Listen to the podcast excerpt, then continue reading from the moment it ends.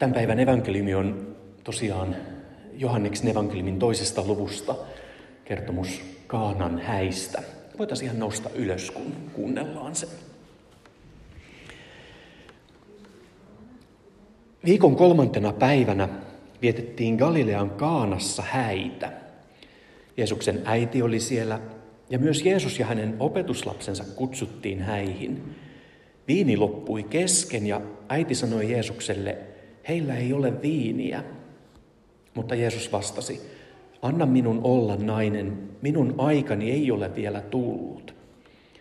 Hänen äitinsä sanoi palvelijoille, mitä hän teille sanookin, tehkää se.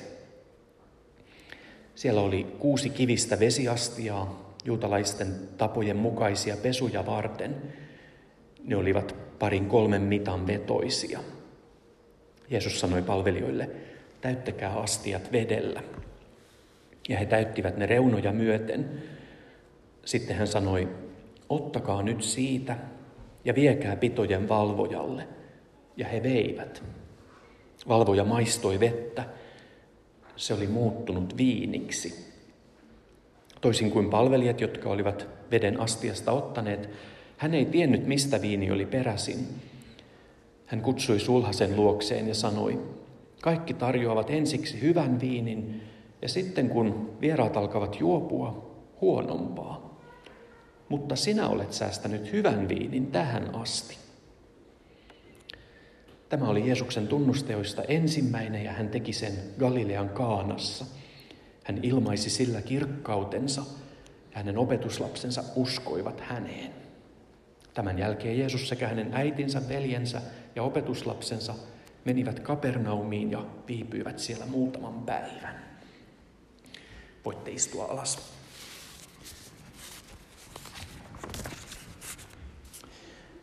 Mä haluaisin tänään sukeltaa ihan suoraan tuohon evankeliumikertomukseen. Tässä kerrotaan, että tämä on Jeesuksen tunnusteoista ensimmäinen. Tämä sana tunnusteko on sellainen, mitä nimenomaan Johanneksen evankeliumissa käytetään ihmeistä, jota Jeesus tekee. Johannes ei kertaakaan sano niitä ihmeiksi, vaan aina käyttää tätä sanaa tunnusteko tai merkki. Tunnusteko on siis jotain, joka on vähän niin kuin tunnuksena siitä, kuka Jeesus on ja mitä Jeesus tekee. Tai ne on merkkejä, jossa näkyy Jeesuksen valta, Jeesuksen voima, Jeesuksen rakkaus, Jeesuksen kirkkaus, niin kuin tässä kohdassa sanotaan, että Jeesus ilmaisi tällä kirkkautensa. Tunnusteko ei ole siis pelkkä ihmeellinen asia, jonka Jeesus tekee, vaan tunnusteko paljastaa, kuka Jeesus on. Mitä meille siis tänään paljastaa tämä tunnusteko siitä, että, että kuka Jeesus on? Mitä se kertoo Jeesuksen persoonasta ja Jeesuksen työstä ja siitä, siitä kuka Jeesus on, Jeesuksen olemuksesta. Voisi myös kysyä niin päin, että kun Jeesus tulee paikalle, niin mikä muuttuu? Jos Jeesus vaikka kutsutaan juhlaan mukaan, niin mitä muuttuu? Mitä tapahtuu, kun Jeesus kutsutaan juhlaan? Tässä ainakin musta tuntuu, että tämä evankeliumiteksti edelleen tuntuu aika radikaalilta tekstiltä. Helposti tämä kysymys siitä, että mitä tapahtuu, jos Jeesus kutsutaan juhlaan, niin meidän kulttuurissa helposti tulee mieleen, että tuleekohan nyt ilon pilaaja paikalle, joka vähän moralisoi siellä ja nyt, nyt varmaan täytyy olla tosi vakavasti. En malta olla kertomatta esimerkiksi sellaista juttua papin työssä aina välillä. Tämän tapaisiin asenteisiin törmää. Muistan yhden kastejuhlan, jossa oli oikein, oikein mukava olla siinä ja pappina sitä aina vähän mietti, että kuinka kauan tässä on nyt sopivaa olla, että jossakin kohtaa on, on syytä lähteä. Ja siinä juhlassa oli jotakin. Mä en tiedä mitä se oli, mutta jotain, mikä sai mut vähän aistiin sitä tunnelmaa, että tässä on joku sellainen pieni jännittyneisyys ja siinä kahviteltiin aikansa ja lähdin siitä sitten vähän ajan päästä pois. Ja myöhemmin kuulin, siellä oli yksi, yksi tuttava mukana, mukana siellä juhlassa, jonka kanssa myöhemmin, myöhemmin juteltiin siitä. Ja se kertoi vähän naureskellen, että se mikä tilanne oli, mitä mä en, en tiennyt, oli se, että ne odotti, että koska toi pappi lähtee täältä, että me voidaan ottaa haitari esille ja alkaa soittaa täällä. Ne, ne jännitti, että mä olisin ajatellut heistä jotakin pahaa, jos haitaria oli. En mä tiedä, mistä sellainen ajatus tuli. Itse renkutin kitaraa kastejuhlassa ja jostain syystä ne silti. Ja ehkä tämä on vanhalta kansalta hyvin on papit tämän asian opettanut suomalaisille, että, että nyt Jeesus on täällä, nyt on aika olla vakavana. Ei tämä ole naurun ja leikin asia. Jeesus on laitettu edustaan ja kirkko ja pappi ja kristitytkin on laitettu edustaa jotain tosi vakavamielistä, jotakin, jotakin harrasta, hiljasta. Jeesus on laitettu edustaan pidättäytymistä ja sitä, että nautinto nähdään jotenkin vähempi arvoisena asiana. Ja sivumennen sanottuna muuten, kyllä Jeesus myös tätä edustaa. Kyllä Jeesus myös edustaa maailmankuvaa, jossa nautinto ei ole kaikki kaikessa, vaan, vaan etsitään jotain syvempää. Kyllä Jeesus edustaa myös elämäntapaa, jossa, jossa materialismi ei hallitse, vaan, vaan pystytään katsomaan ihan muunlaisia asioita.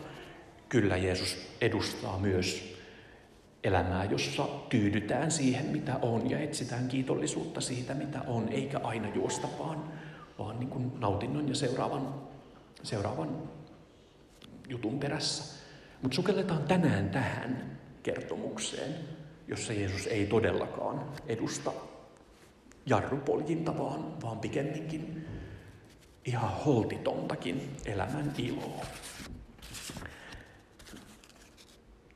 Tekisi mieli käyttää, käyttää vähän loukkaavaakin sanaa, että meillä on tänään evankeliumikertomuksessa viinin Jumala Jeesus.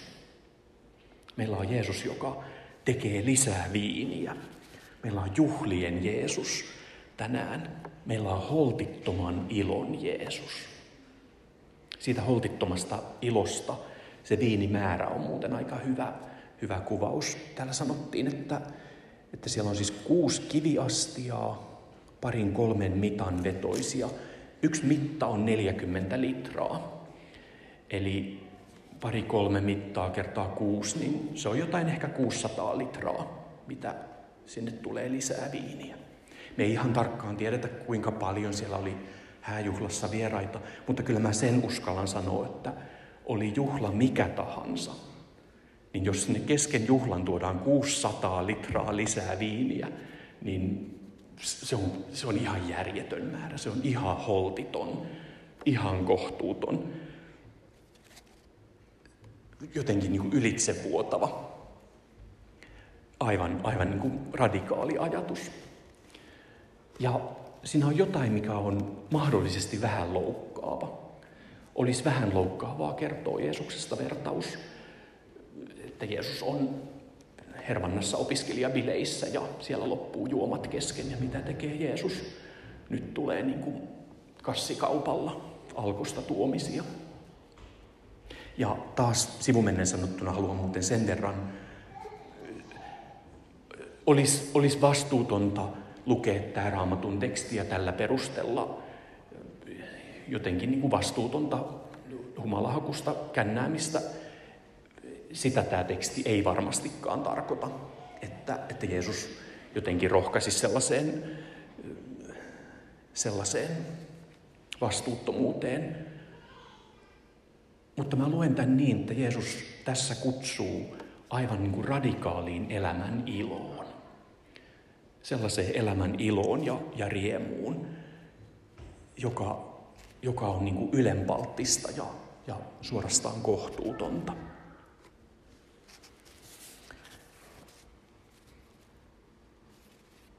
Voisi muuten olla ihan mahdollinen kuva myös, myös ihmisen elämästä tällainen. vaikka voisin mä omankin elämänkaareni tällä tavalla myös hahmottaa, että elämä oli juhlaa jo ennen kuin tosi vakavasti Jeesusta seurasin. Siinä oli paljon hyvää, paljon ihanaa viiniä. No, mulla sattumalta ei konkreettisesti viiniä, mutta, mutta niin monenlaista hyvää kaunista. Ja Jeesuksen kohtaaminen, se, että lähti mukaan Jeesuksen matkaan, oli myös sitä, että Jeesus otti sen hyvän, mitä jo oli, ja muutti sen joksikin vielä paremmaksi. Että Jeesus ottaa sen hyvän, mitä ihmisellä ihan luonnostaan elämässä on, ja muuttaa sen joksikin vielä paremmaksi. Jeesus tuli ja uusi viini on vielä parempaa kuin, kuin edellinen. Haluaisin sanoa tällä sitä, että, että kutsu Jeesus mukaan sun elämässä iloihin. Jeesus ei ole tullut karsiin sun elämästä iloja, vaan Jeesus katsoo ihmisen iloja radikaalilla hyväksynnällä ja, ja, ja rakkaudella. Moni pelkää Jeesusta, moni, moni pelkää, että Jeesus on tullut laittaa laput silmille ja kaventaa elämää ja että Jeesuksen seuraaminen on ankaraa oman tunnon tuskissa kieriskelyä ja, ja ahdasta rajoittunutta elämää. Mutta voi Jeesuksen seuraaminen olla sitäkin, että ilo syttyy vielä kohtuuttomammaksi. Tätä radikaalia hyväksyntää tässä tänään nyt ihan erityisesti ajattelen. Millaista olisi elää seurakunnassa ja opetella elää sellaista, sellaista elämää seurakunnassa, jossa me yhdytään toistemme iloon. Että kun mä näen toisella ihmisellä ilon, myös sellaisen ilon, jota, joka ei mua yhtään lämmitä, niin jos se onkin seurakunnassa yhteinen asia. Meillä oli viime viikonloppuna oli Uuden verson Basecamp, joka pitkälti myös etäyhteyksin toteutettiin. Ja siellä oli tuo Sagolinin Marko oli opettamassa.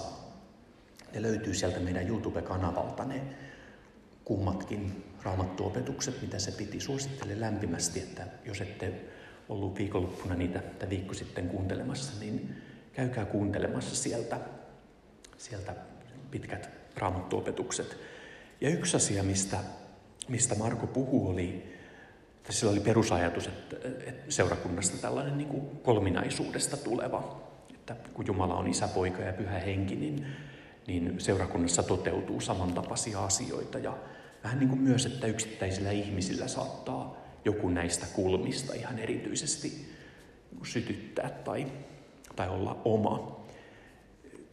Se hahmotteli asia suurin piirtein niin, että, että Isä Jumalaa vastaa seurakunnassa tällainen niin kuin rakkauden impulssi tai, tai niin kuin palveleminen, toisten auttaminen. Ja joillekin meistä se on, se on tavallaan niin kuin se juttu, että joo, Jumalan rakkaus näkyy siinä, että toiset ihmiset hyväksytään, otetaan avosylin vastaan ja tehdään hyvää. Sitten toisaalta on tämä niin kuin poika, eli Jeesus. Joillekin meistä tuntuu, että ydin on siinä, että, että on raamattu, on, on opilliset kysymykset, on, on uskon sisältö, on, on tällaiset, tällaiset niin kuin, tämän tapaiset kysymykset ja se, se ydin on siinä. Ja sitten toisaalta on, on myös niin pyhän hengen kulma, esimerkiksi niin kuin, kokemukseen liittyvä tai palavaa rukoukseen tai ylistykseen tai, tai, tai Jumalan voiman näkymiseen. Siinä on, siinä on se juttu. Ja Markolla oli myös se ajatus, että, että eri ihmisillä saattaa olla näiden myötä vähän myös erilainen kokemus armosta, erilainen kokemus Jumalan rakkaudesta ja toisaalta myös erilainen kipu, eri asia särkee sydämen. Ja yksi haaste, mikä meillä seurakunnassa on, on se, että saattaa olla, että me ei osata kuulla sitä toisen ihmisen kipua tai ei osata yhtyä siihen toisen ihmisen innostukseen.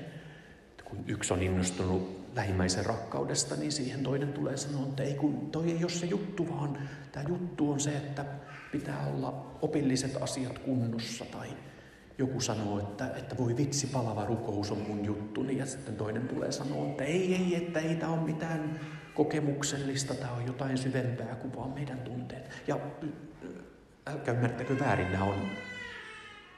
Mä ymmärrän itse asiassa asian niin, että vasta yhdessä me ymmärretään tämä koko juttu. Että seurakunnassa on ihan luovuttamattoman tärkeää se, että jos Jumala on sulle jotakin puhunut ja mä en sitä ymmärrä, niin se on käsittämättömän arvokasta, mitä, mitä Jumala on sulle puhunut. Tekisi mieli sanoa, että varsinkin, jos mä en ymmärrä sitä. Että jos sä törmäät seurakunnassa siihen, että joku ihminen on tosi liekeissä jostakin asiasta, jota, jota sä et ymmärrä, niin se voi olla ilon paikka. Se voi olla hetki sille, että voi vitsi, Jumala on hyvä. Jumala on tolle puhunut jotakin, mitä, mitä mä en tiedä.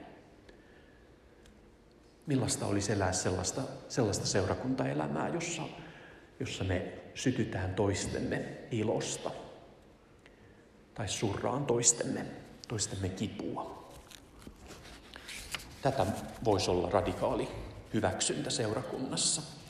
Ja, ja itse asiassa mä löydän kyllä tästä Kaanan häiden kertomuksesta tosi paljon tätä.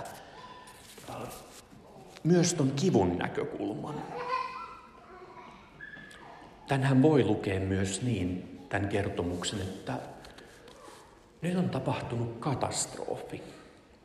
Jos mä eläydyn ton juhlien järjestäjän tilanteeseen, se on järjestänyt juhlat, vieraita on aika paljon, ja nyt kauheeta. Viini loppuu. Voi ei, mitä mä teen? Juhlat on ihan pilalla. Mä ainakin pystyn, pystyn tähän häpeään jotenkin samaistuun.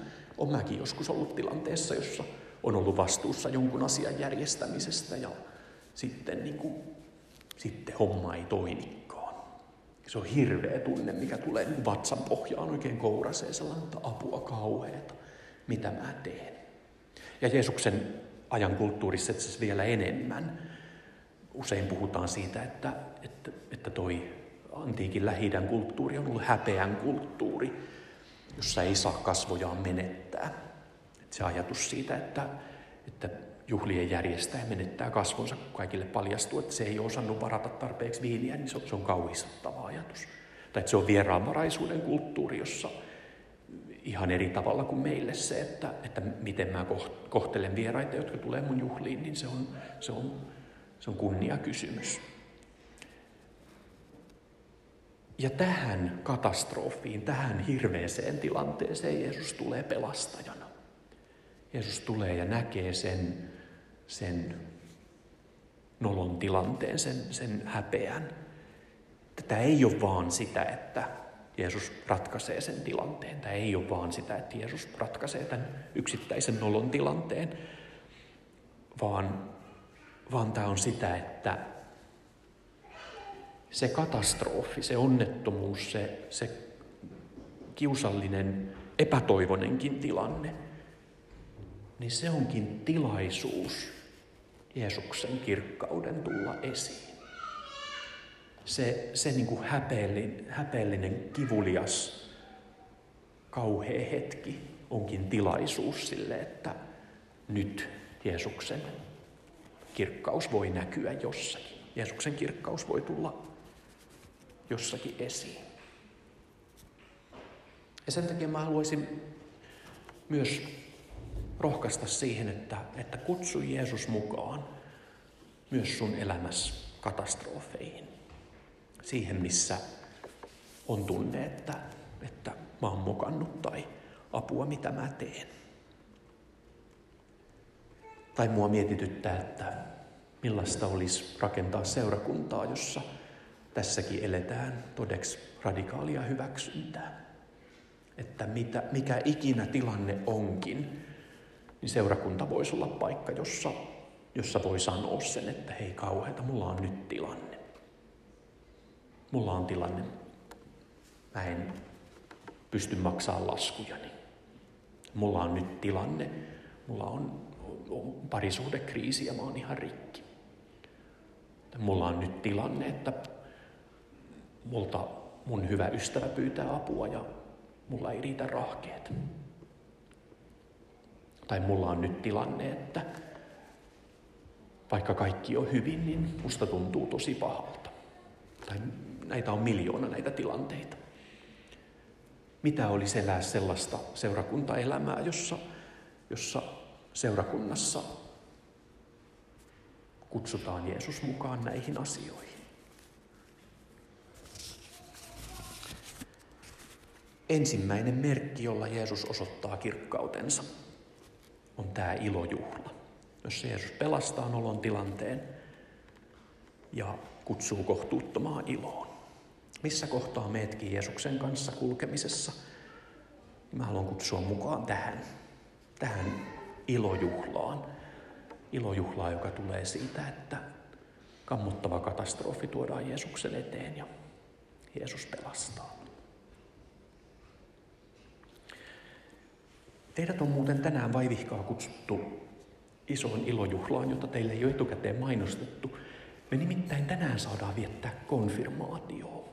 Meidän joukossa on tänään yksi veli, joka on käynyt rippikoulua ja tänään konfirmoidaan tässä, tässä messussa. Konfirmaatiohan on iso, iso seurakunnan yhteinen juhla ja myös yksittäisen ihmisen iso juhla. Konfirmaatiossa saadaan tulla, tulla Jumalan kasvojen eteen. Konfirmaatiohan tarkoittaa vahvistamista. Kaste ja konfirmaatio liittyy yhteen. Ei niin, että kastetta tarvis vahvistaa. Kaste on Jumalan tekoja. Jumalan tekoja ei voi ihminen vahvistaa, vaan ne on, ne on suvereeneja tekoja, jotka, jotka seisoo Jumalan voimalla. Mutta se, mitä konfirmaatiossa ihminen vahvistaa, on se päätös tulla Jumalan eteen. Usein me, meillä on tapana kastaa, kastaa jo vauvana, ja kun vauva kastetaan, siltä ei paljon kysytä mitään, vaan vanhemmat ja kummit tekee sen puolesta päätöksiä. Konfirmaatiossa ihmiseltä itseltä kysytään. Ihminen itse omin jaloin kävelee Jeesuksen luokse. Ja tänään on iso ilo, että me saadaan olla, olla viettämässä tätä, tätä juhlaa sitä konfirmaatioosuutta ei, ei striimata, se tulee tuossa ehtoollisen, ehtoollisen alussa. En myöskään puhu mikkiin siinä kohtaa ihan, siinä on ihan tietyt yksityisyys- ja turvallisuussyyt, minkä takia näin tänään toimitaan. Mutta pyytäisin ja kutsuisin koko seurakunnan mukaan siihen, että, että siinä kohtaa, kun, kun tämän veljen puolesta rukoillaan tässä ehtoollisen alussa, niin olkaa mukana rukouksin ja ottakaa seurakuntana avosylin vastaan. Noustaan seuraavaksi ja tunnustetaan meidän yhteinen usko. Ja hän erityisesti haluan tänään, tänään kutsua tänään konfirmoitavan veljen mukaan sieltä penkistä tunnustamaan. Tunnustetaan. Minä uskon Jumalaan, Isään kaikki valtiaaseen, taivaan ja maan luojaan, ja Jeesukseen Kristukseen, Jumalan ainoaan poikaan, meidän Herraamme, joka sikisi pyhästä hengestä, syntyi Neitsyt Marjasta, kärsi Pontius Pilatuksen aikana, ristiin naulittiin, kuoli ja haudattiin, astui alas tuonemaan, nousi kolmantena päivänä kuolleista, astui ylös taivaisiin, istuu Jumalan, Isän kaikkivaltiaan oikealla puolella, ja on sieltä tuleva tuomitsemaan eläviä ja kuolleita. Ja pyhän henkeen, pyhän yhteisen seurakunnan, pyhän yhteyden, syntien anteeksi antamisen, ruumiin ylösnousemisen ja iankaikkisen.